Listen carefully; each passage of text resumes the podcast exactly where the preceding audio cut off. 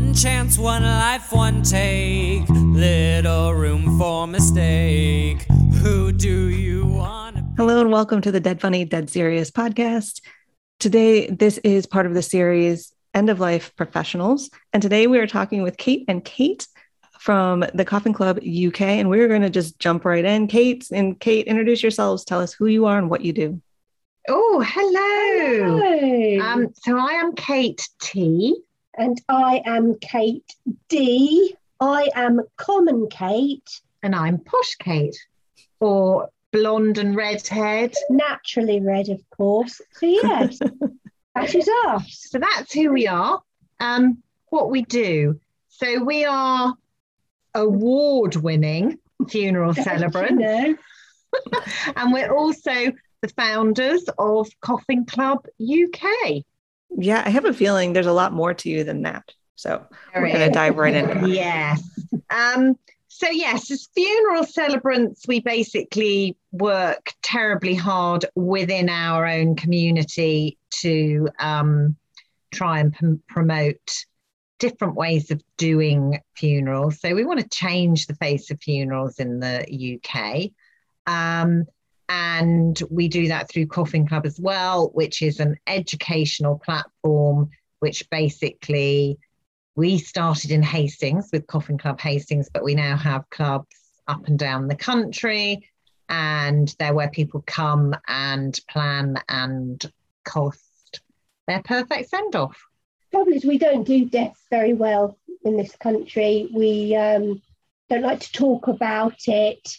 Don't even like to think about it. And you know, one thing is that we are all going to die.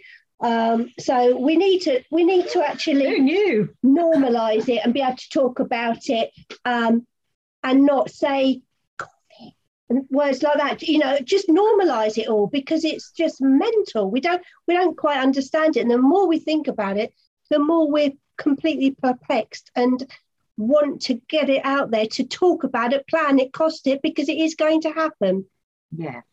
No matter what, that is absolutely guaranteed. Do you think, I heard you say that it's bad in, in this country. In the UK, do you think death avoidance is higher than other countries or about the same? the British are famously um, uncomfortable with large emotions. I think while that is a stereotype, there is some truth in that. That, you know, the old stiff upper lip and don't talk about it um, probably does exist. And um, you know, we go and give lots of talks at things like uh, the Women's Institute, uh, the University of the Third Age. I don't know if they're things you have in the States.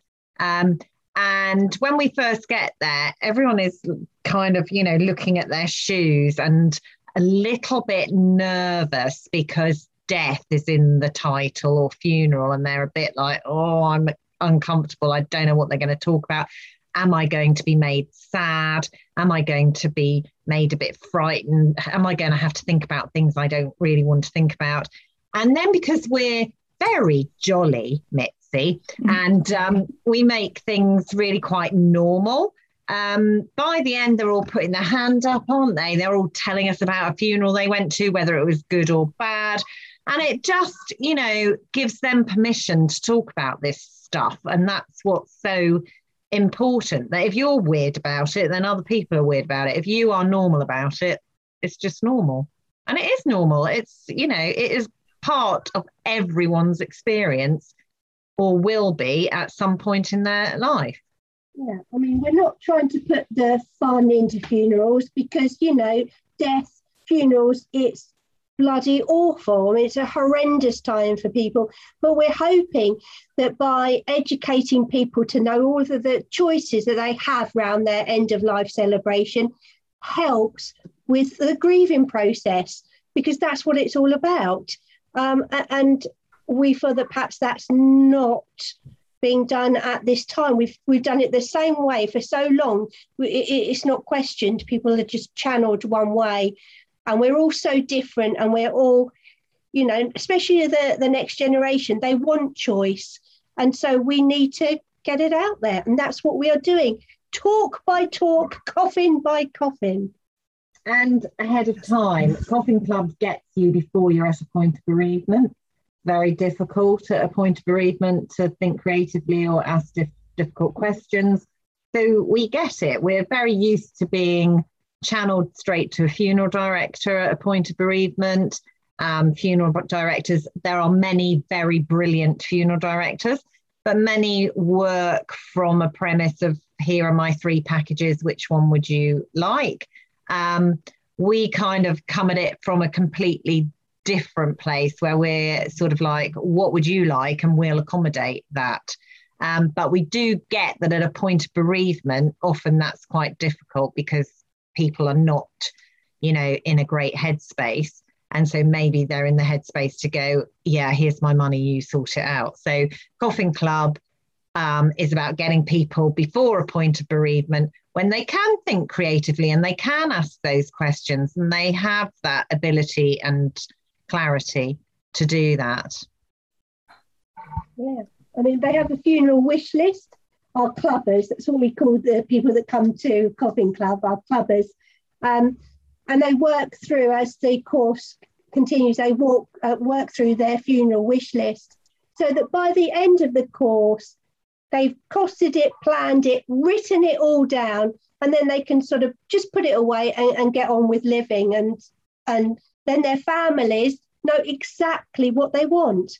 I mean, our journey was basically we were um, marriage registrars. So in the UK, you work for the county council in order to be able to marry people. So we worked for East Sussex County Council as marriage registrars.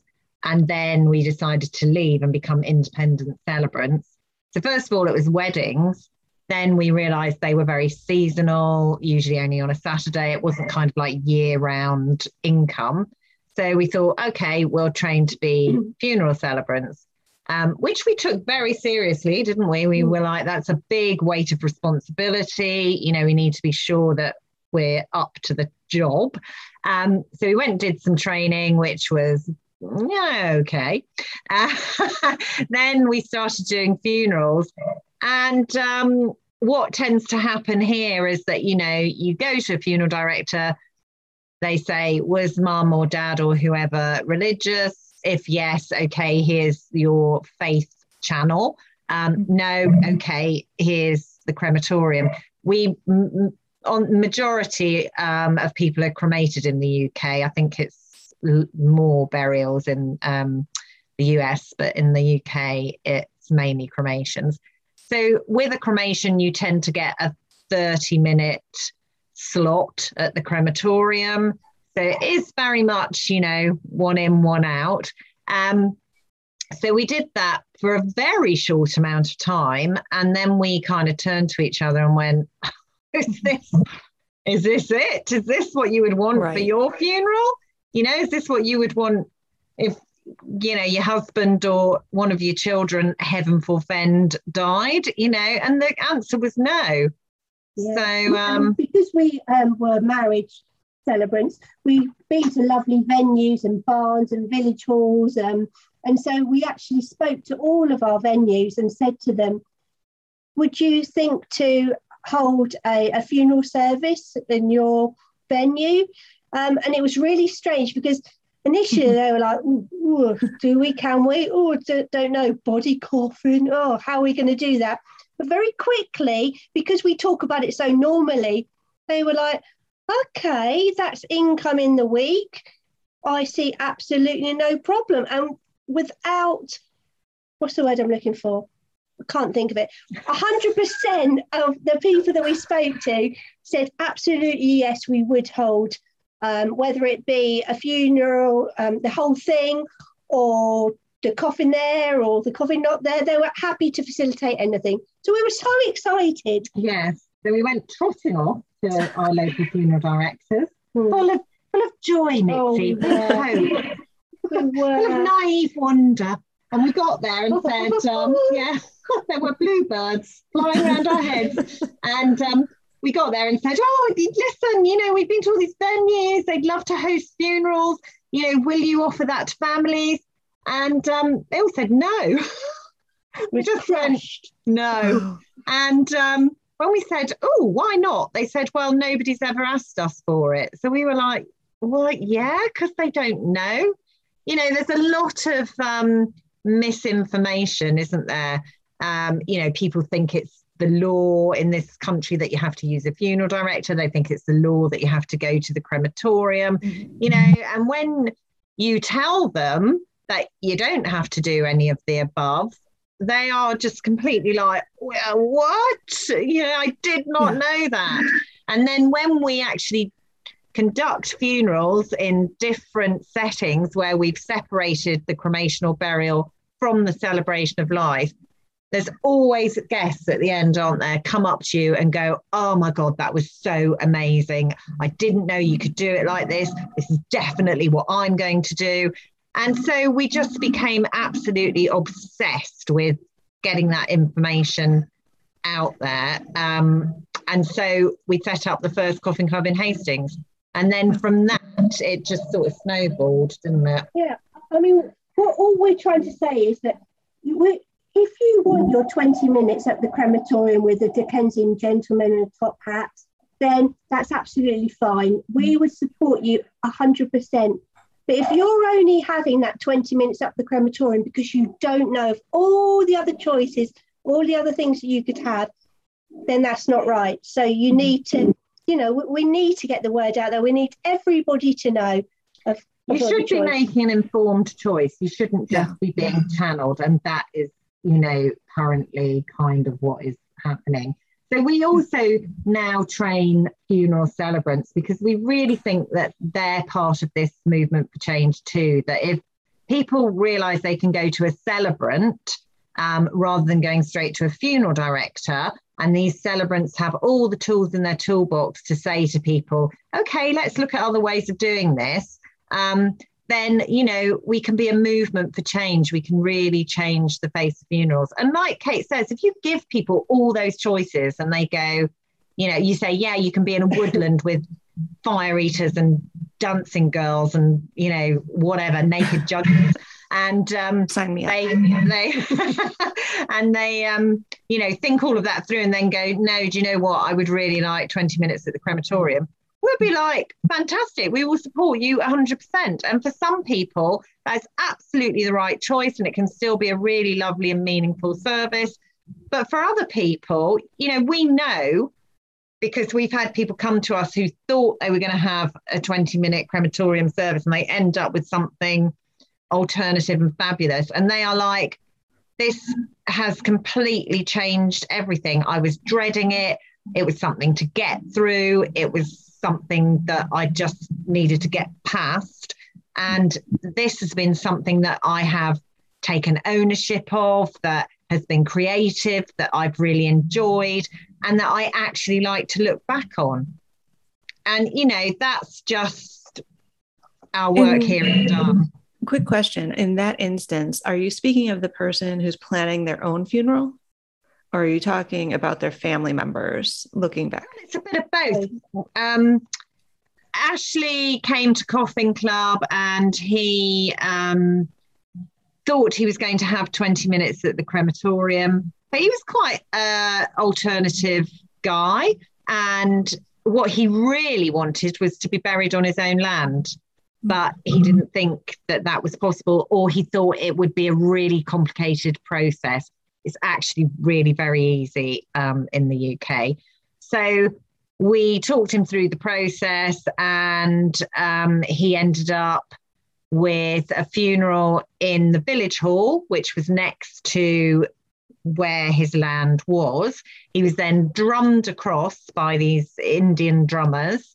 Um, and buried on his own land. And then everybody came back to the village hall, and um, some local, uh, a local Indian restaurant had come in and catered.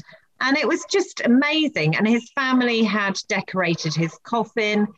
He was very well traveled, so they'd stuck maps from where he'd been. He loved going to festivals and gigs, so they had flyers and tickets. So, you know, that was a really amazing thing for them to do. But he also got what he had wanted. So, in that case, it was for both. Sometimes it's, you know, the the family. So I had someone come to me who she said, Oh, you know, my mum has died. And I started saying, Oh, you know, you can have a different setting. She said, Oh, my dad's really conventional. He will want the crematorium. I said, That's absolutely fine. I was just putting it out there. You could be at this lovely hotel up the road, blah, blah. She went off, and I thought, Oh, well, it'll be a conventional crematorium service. That's absolutely fine. And then she phoned me up and said, Oh, no, we've talked about it and we'd really like to be at this hotel. And I, and then we talked about a candle ritual, which the grandchildren did. And, you know, and it just completely took away time restriction. They then had an afternoon tea. And mum actually went and was, um, had a direct cremation like a week before. So the whole thing changed, but they really took ownership of it rather than just handing it over. They they became creative and part of it. So it's a bit of both. I mean, I mean, we talked about Coffin Club. It isn't just um, an educational platform. We do have speakers to come and tell them, you know, the, the manager from the local crematorium, a local doula, um, the local hospice, bereavement counsellors, a lady that um, did her, her, husband's funeral DIY, got the coffin off the internet, etc. Uh, we do have all of that, but we also, if you like to, you can decorate your own flat pack coffin. Um, so that's that's the secondary part of Coffin Club, and it's really strange because just having that box uh, represent that person, and it certainly doesn't need to be a, a work of art. It can be stickers or maps or handprints or or anything else that you want. But, but having a coffin like that is makes it so much less scary. Um, it can then, the person is then central to proceedings. Your family and friends can write on the coffin, a part of it, can lean on it, can talk to the person. Even that small change makes such a huge difference. Yeah. Um, we're not you know, we're not making great big massive, like Kate says, we're not jumping around naked, we're not doing anything completely wacko. You wouldn't want to see that, would no, you? Actually, to be, to be fair, you wouldn't. It would not be a good look. But, you know, it is about the person that has died. Mm. Yeah, and, that, and that, exactly that, isn't it? I mean, you know, at Ashley's funeral with the decorated coffin, people were, they were coming up, they were, there'd been space left for people to write messages they were chatting to him, they were patting it, you know. And that's just so different to when you're at the crematorium and this horrible box is up there and people often say oh am i allowed? Am i allowed to go up there? It's like you know suddenly there's some power dynamic that is very different. Um and it's tucked up the back as well isn't it? Yeah. at the front. It should be there should be in the middle. And our our, our coffins have um, weight bearing handles, so families can carry um, rather than having to pull bear, which is what normally happens here. They're carried on the shoulder, and the handles aren't weight bearing, um, which makes it very tricky for families if they want to do it themselves. But um, you can get loads of weight bearing handled strangely enough because we we never we didn't have any idea really of who was going to be a, a, our typical clubber. We presumed it would be the elderly the terminally ill or those who care for those terminally ill. But actually that is absolutely not the case. One of our clubbers one of the reasons that he came to coffin club was because of the handles wasn't it? Because he was incensed of how much the handles of his wife's um, for the coffin cost. The handles were plastic, weren't they? They're plastic generally because they're mm. not weight bearing, they're plastic. And he had to pay to upgrade to genuine brass handles. And he was so outraged that he came to Coffin Club and had a cardboard coffin. Oh, yes, you you couldn't even you sat in a room to try and think of the different people and different reasons they would come to Coffin Club. You couldn't well, you just wouldn't believe it. It's amazing. And it's we fabulous. now we now have coffin clubs like up and down the country because we now train other people to set up and run coffin clubs and be part of the coffin club family, which we are immensely proud of. We're just so thrilled that other people want to, you know, spread this message within their communities. It's just utterly amazing, isn't Well, it? it's just so empowering. You just it's empowering for us, and it's empowering families and people to um, take control. And that's what it's all about. It's simple. uh, we've caught you've gotten to the fact that you know what you do and how you do it and what you do it isn't simple educating people and inspiring people uh, to have this right normalizing that there's creative and interesting ways that we can take control of our end of life plans and speakers training celebrants uh, flat pack caskets all of these things that's a lot i don't know if it's simple at all uh, yes. so what are That's my fault, isn't it? Yeah. it's amazing and and we call it planting seeds right you have to plant seeds and people have to witness the whole pattern of Oh, each- completely. Because because we think everyone that comes to one of these funerals, you know, not only do they come up to us and go, "Oh my god, that was so amazing," they go off and they talk to 20 other people and say, "I went to this funeral. It was amazing," you know, and that's how it goes. And that's, you know, also why we want to get celebrants on board because we think they're amazing and they can be at the heart of this. And there are funeral directors who also are fantastic and, you know, singing from the same song sheet as us. And it's, you know, it's just long overdue, isn't Or it? even even for for the dead, what we like to think is that um, if they're however that we're celebrating their life, if they're at the back of the room, if they say that was bloody brilliant, then everybody's done their job. Um, and we're absolutely convinced again that if, if they feel that they've they've done the best they could for the, uh, their loved one, then again that gives some comfort, some help along Well, the grieving process. I mean, going back to the coffins, we get our coffins from a company called Coffin in a Box in Holland, and they come flat packed and you put them together. And um, we had a clubber who she was terminally ill with cancer, and we had um, decorated her coffin together because she'd been really poorly. So she hadn't been able to finish it at the club. So we ended up having it on my dining room table and we had a bit of a prosecco party and um, kate d had to be driven home didn't you got a bit messy I had a lovely time. I love prosecco. so we finished decorating her coffin with her and then um, she did die and we had the coffin i had it at my house and it had these really nice um, kind of linen coffin liner and so I said to Kate, can you come from your house and we'll iron the coffin liner and we'll put it in the coffin ready to take to the undertaker. And considering this was a very small thing that we were doing um, and that we weren't closely related to her, it really felt like a an act of love. It felt like a very important thing that we were doing.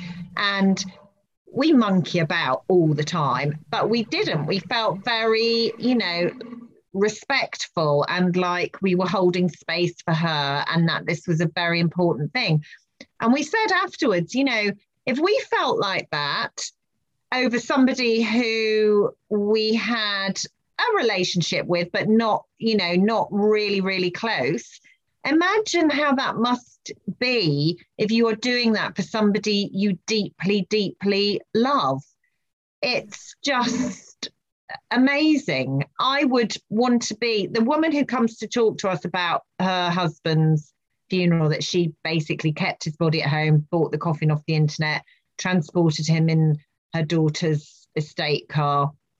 And she said that she was the one who put the lid on his coffin. And that really meant something to her that she had been, you know, married to him for 50 years. She didn't want a stranger washing him and dressing him. She wanted to be the one who did it, and she did. And I think it, it's about looking back, isn't it, to how we used to do things before the men in suits got hold of it and started going, I know how to make money out of this shit. and so we want to go back to when it was the wise women of the village who, you know, did all this stuff because they were wise. They knew what they were doing. You know, they knew how important it was. And it's like that's been taken Well, away. It gave her time as well, didn't it? It gave Yeah. her time to process it. So by the time she put the lid on his coffin, She was she, ready. she was ready. She had she'd done her goodbyes and she was ready to let him go. And she said that was completely powerful. Mm. Wow. Yeah, that. uh, Thank you for sharing that story. I, I think it's so important. It's the heart of the reason that we're doing this podcast is to promote psychologically sound funerals, right? And allow Mm. that process and sharing the education so people even know the difference because Okay. We've been Yeah. taught out of it, haven't we, by those men in the suits? Well, Kate and I always say about, um, you know, funerals that we do um, where it's been very conventional and, uh, you know, the person's been picked up like that. The second they're dead, you know, get them off the premises immediately. Things are going to start degrading, you know. Sleeping. Yes, Smelling. seeping and smelling and decomposing, you know, like the second they breathe their last breath. And then, you know, so the family have maybe seen them dying, maybe not even seen them dead. And then the next time they see them, open casket here is very uncommon. Um, and you might go and, and um, they say view, but we really hate that. You might go and hang out with your dead at the funeral directors, but you might not. Often people choose not to. So they haven't seen that person. And then the next time they see them, they're in a box coming out of a hearse. And we see them, don't we? They like, they recoil, they are traumatized by that. And I just think, ah, you know, that's quite easily avoided if we all just embrace this stuff and you know engage with the process rather than going i don't want to you know Behind closed doors. Mm. and i'm sure that you know it's with the best will in the world it's like we'll take care of it for you because it's difficult for you but actually i don't think that's the healthiest outcome I would agree. I would agree. So, if it's okay, we're going to switch uh, gears a little bit. And I think you've covered tiny bits of it. But what are the challenges you're facing uh, offering this to? There's no How long have you got, Mitzi? um, well, we've kind of covered the, you know, reluctance to talk about it. Um, also, the yeah, the the funeral director as gatekeeper, um, and the kind of um, in the UK the uh, tradition around respect. So somehow tradition and respect have sort of become intertwined. So having a, a guy dressed as a Dickensian gentleman in a top hat with a cane somehow signifies respect. Kate and I are not quite sure why. Why is that respectful? It's it's traditional, but it's not about respect. So it's a the challenge is also unpicking several hundred years of history and oh we've always done it like this and you know uh, people understanding like you say this fear around being respectful actually really honoring who that person was is the most respectful thing you can do so I did a funeral for a guy. It's a really well-known shoe designer called Terry de Havilland. You can Google him. He did shoes for like T-Rex and David Bowie. And his funeral was in a local bar. And it was a very drunken affair. Quite a few people were very stoned. I think, uh, is weed legal in Washington state? I don't even know. Um, well, it's not here. um, and it was an uproarious affair, and it was absolutely brilliant and so fitting for him. He had a leopard skin hearse. His son was live streamed from Australia. You know, videos were played.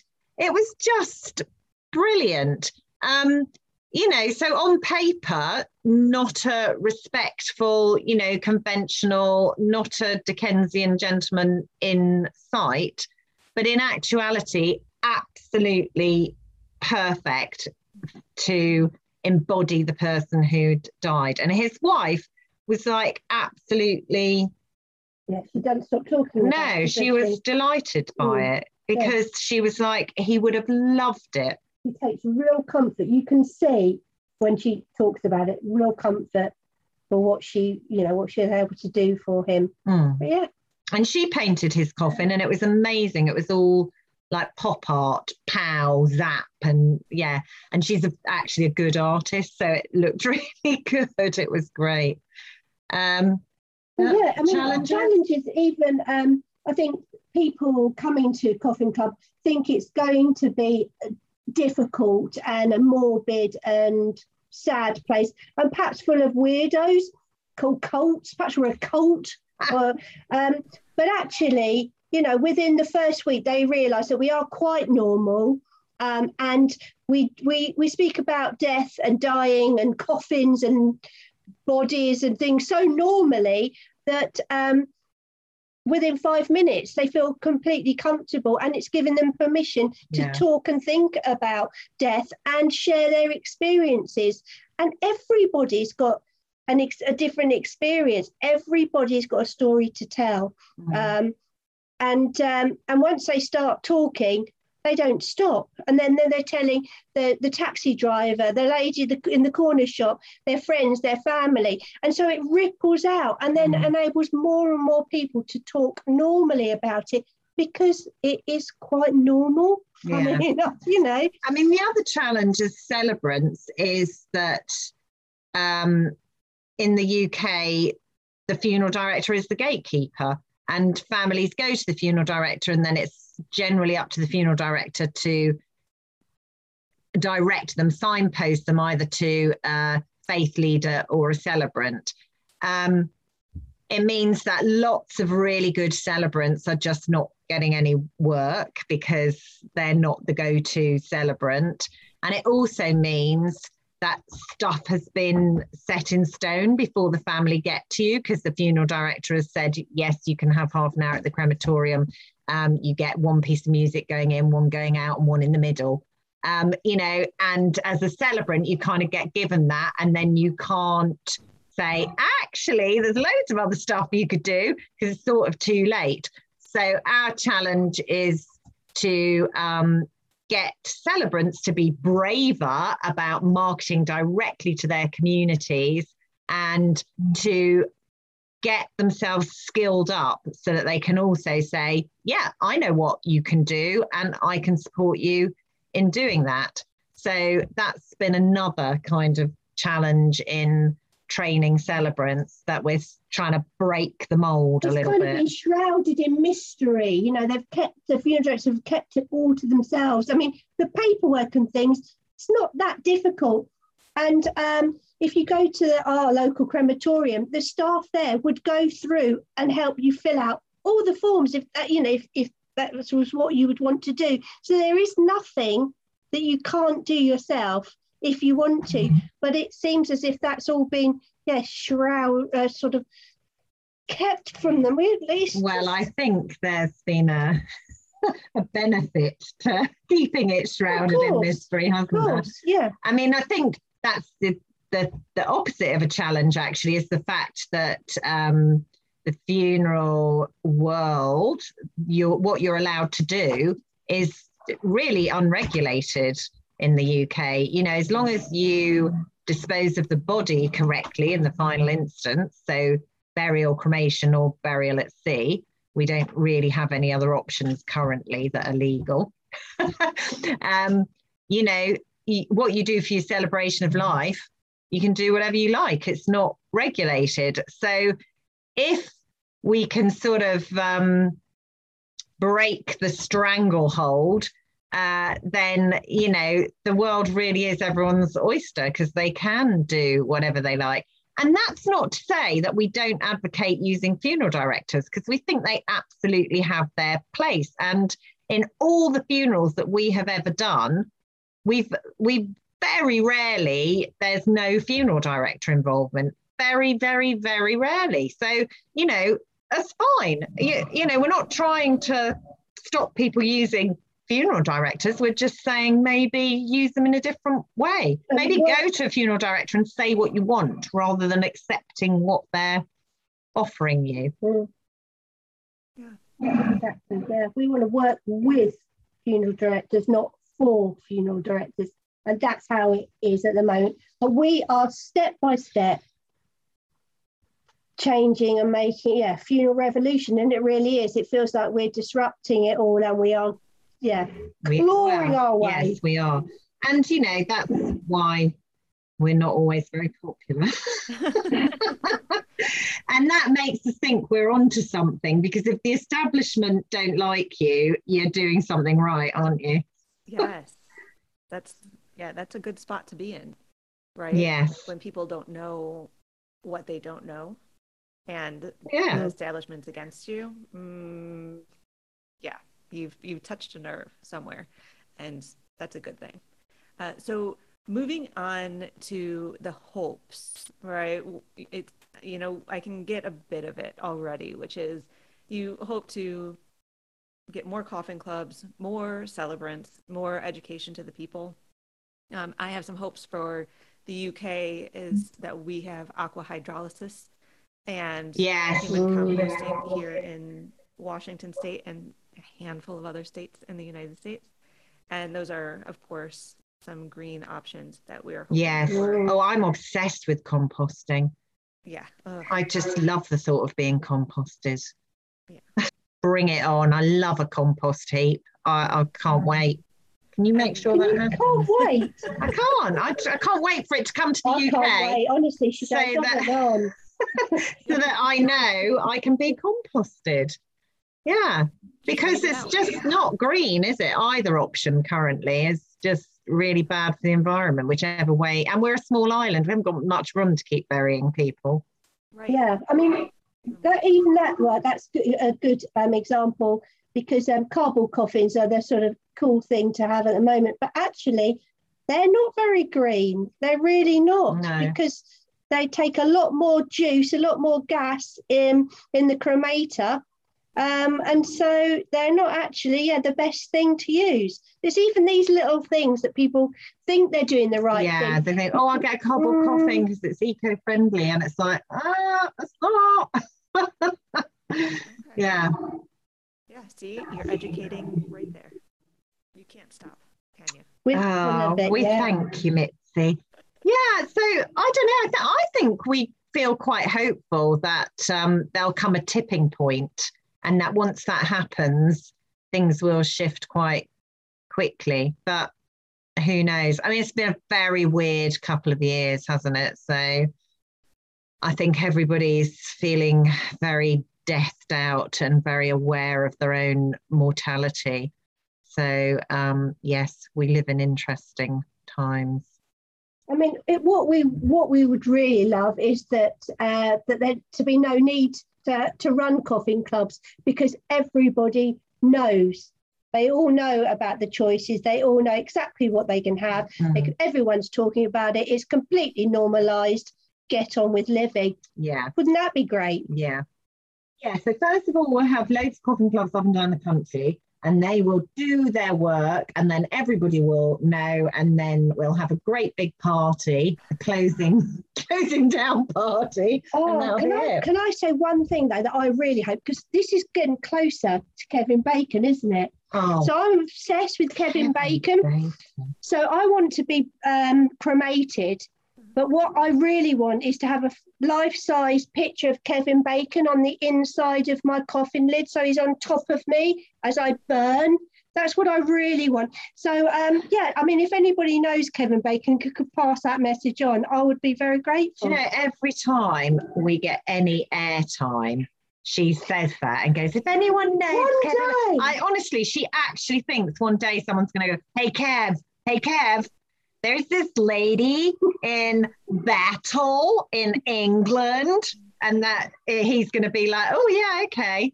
Strange things have happened. He looks really scrawny in those EE adverts in I- his funny I like him. I like him, and he was fantastic in Footloose. That's all I need to say.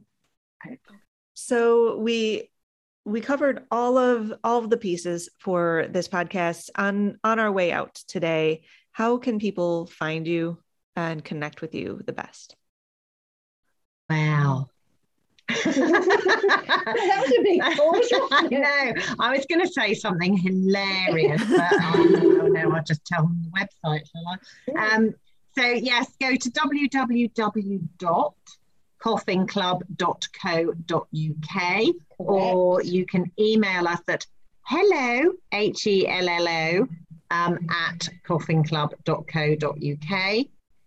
Um, yes, we're quite responsive, aren't we? Yeah, we do get back. if your name's Kevin, you be you get very far. Um, we do have a mailing list which you can jump on and then you get I'd like to say it's a monthly newsletter, but actually it's a bit more random than that. It's kind of whenever I get round to doing it, I go, Oh my god, I haven't done a newsletter. And then I whack down some interesting stuff that we've been up to. So yes, feel free to mail us, get put on the newsletter and yeah. Insta. Oh, follow us on Instagram. Facebook, we've got a Facebook page. And uh, YouTube. oh, yes, we've got a YouTube channel. And We're very down with the kids, you know. yes, Mitz has just told us that we need to do some ticking and talking. So we might do a bit of that. Yes. Ooh. Have to get one of the kids to teach us how to do that, won't we? Do we have to do a dance? Isn't there? No, you don't have to do a Oh, I'd like to. all of those all of those uh, ways to contact you will be in the show notes so anybody listening to this can find those on the show notes either on the youtube channel or on the podcast and we will stay in touch and we will watch no pressure but we are waiting for your tiktok channel uh, I'll, i will follow you immediately Yes, okay. We're on on so if you're cool call it the clock app i don't know why Oh. Oh. Well, we are cool, Mitzi. You may not have realised how No. cool we are. Very cool in our own little heads. Yeah. I think you're very, very cool. And it's been a pleasure to meet you and speak with you for the last uh, little bit. And I look forward to collaborating more. Yes, likewise. Uh, thank everybody for listening to this podcast or watching us on YouTube and connect with us anywhere you find Dead Funny Dead Serious TikTok, Instagram, Facebook, and